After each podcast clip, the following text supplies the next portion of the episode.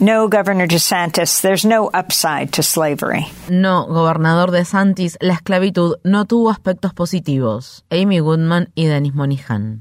Emmett Till would have turned 82 on July 25th.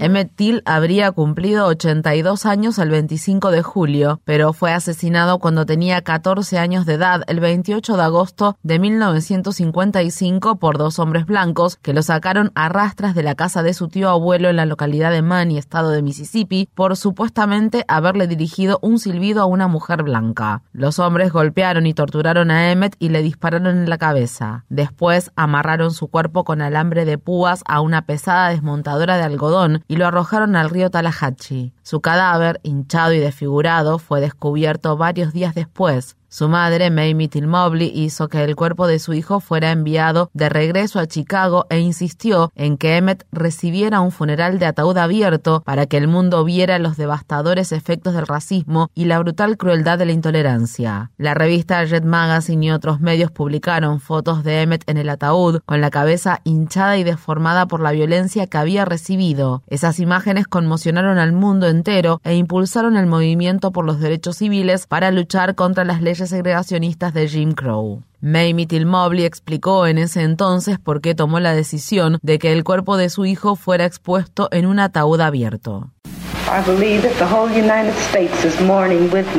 Creo que todo Estados Unidos está haciendo el duelo conmigo. Si la muerte de mi hijo puede representar algo para otras personas desafortunadas en el mundo, el hecho de que haya fallecido como un héroe significará más para mí que el simple hecho de su muerte.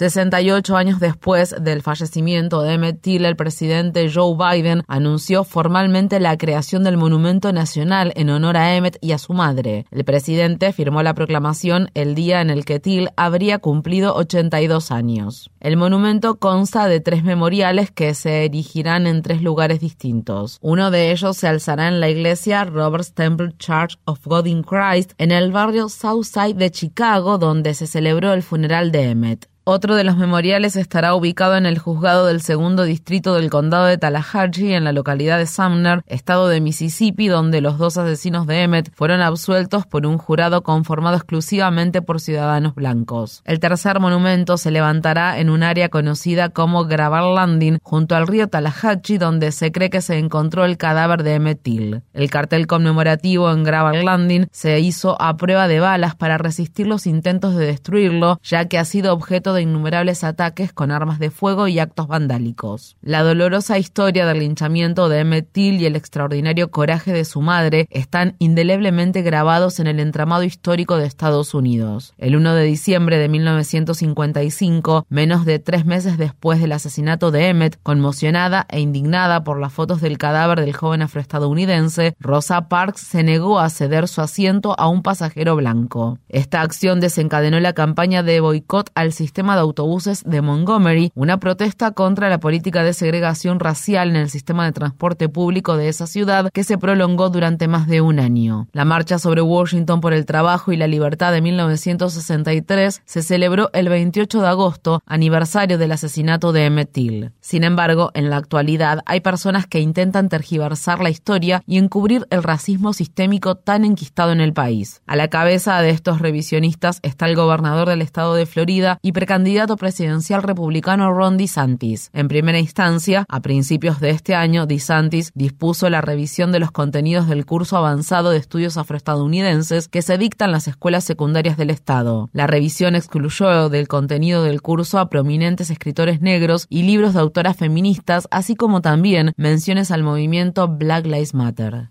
Posteriormente, la semana pasada, el Departamento de Educación de Florida emitió un documento con las directrices para las clases de estudios sociales del presente año escolar. El documento de 216 páginas señala, la instrucción incluye cómo las personas esclavas desarrollaron habilidades que en algunos casos pudieron utilizar para su beneficio personal. Durante un acto de campaña que se celebró en el estado de Utah, se le pidió al gobernador DeSantis que explicara esta impactante reescritura de la brutal y sangrienta historia de la esclavitud en Estados Unidos. DeSantis contestó.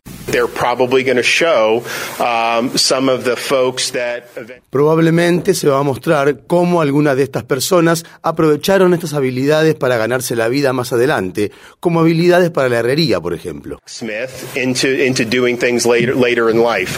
En conversación con Democracy Now, el renombrado abogado de derechos civiles Benjamin Crump, que reside en Florida, expresó sobre estas declaraciones. It is sickening. It is astonishing that esto es repugnante. Es increíble que en 2023 el precandidato presidencial republicano, que se encuentra en segundo lugar en las preferencias, le esté diciendo a sus partidarios y al Estado que gobierna que a partir de ahora y comenzando por la escuela secundaria, se les va a enseñar a los estudiantes que la esclavitud tuvo algunos aspectos positivos.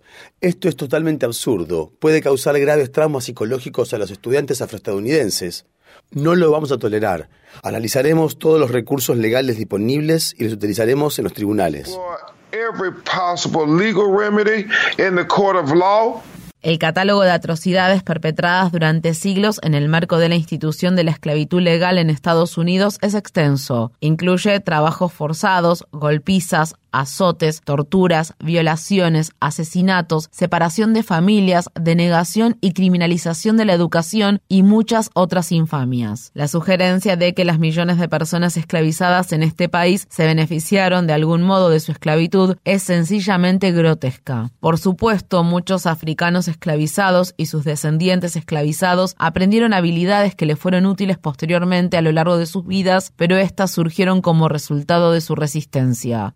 Tubman huyó hacia el norte del país desde el estado de Maryland hasta la ciudad de Filadelfia y empleó esa dura experiencia adquirida para liderar entre 11 y 30 arriesgadas misiones de rescate de otras personas esclavizadas. Las condujo hacia la libertad, generalmente durante la noche, utilizando las estrellas como guía. La esclavitud legal terminó en Estados Unidos el 5 de diciembre de 1865 con la ratificación de la decimotercera enmienda de la Constitución, pero sus ecos persisten dolorosamente hasta nuestros días. Los monumentos y los memoriales son importantes para evitar que se tergiverse y manipule la historia, pero un movimiento social vigoroso es la mejor defensa contra quienes buscan revertir el avance logrado.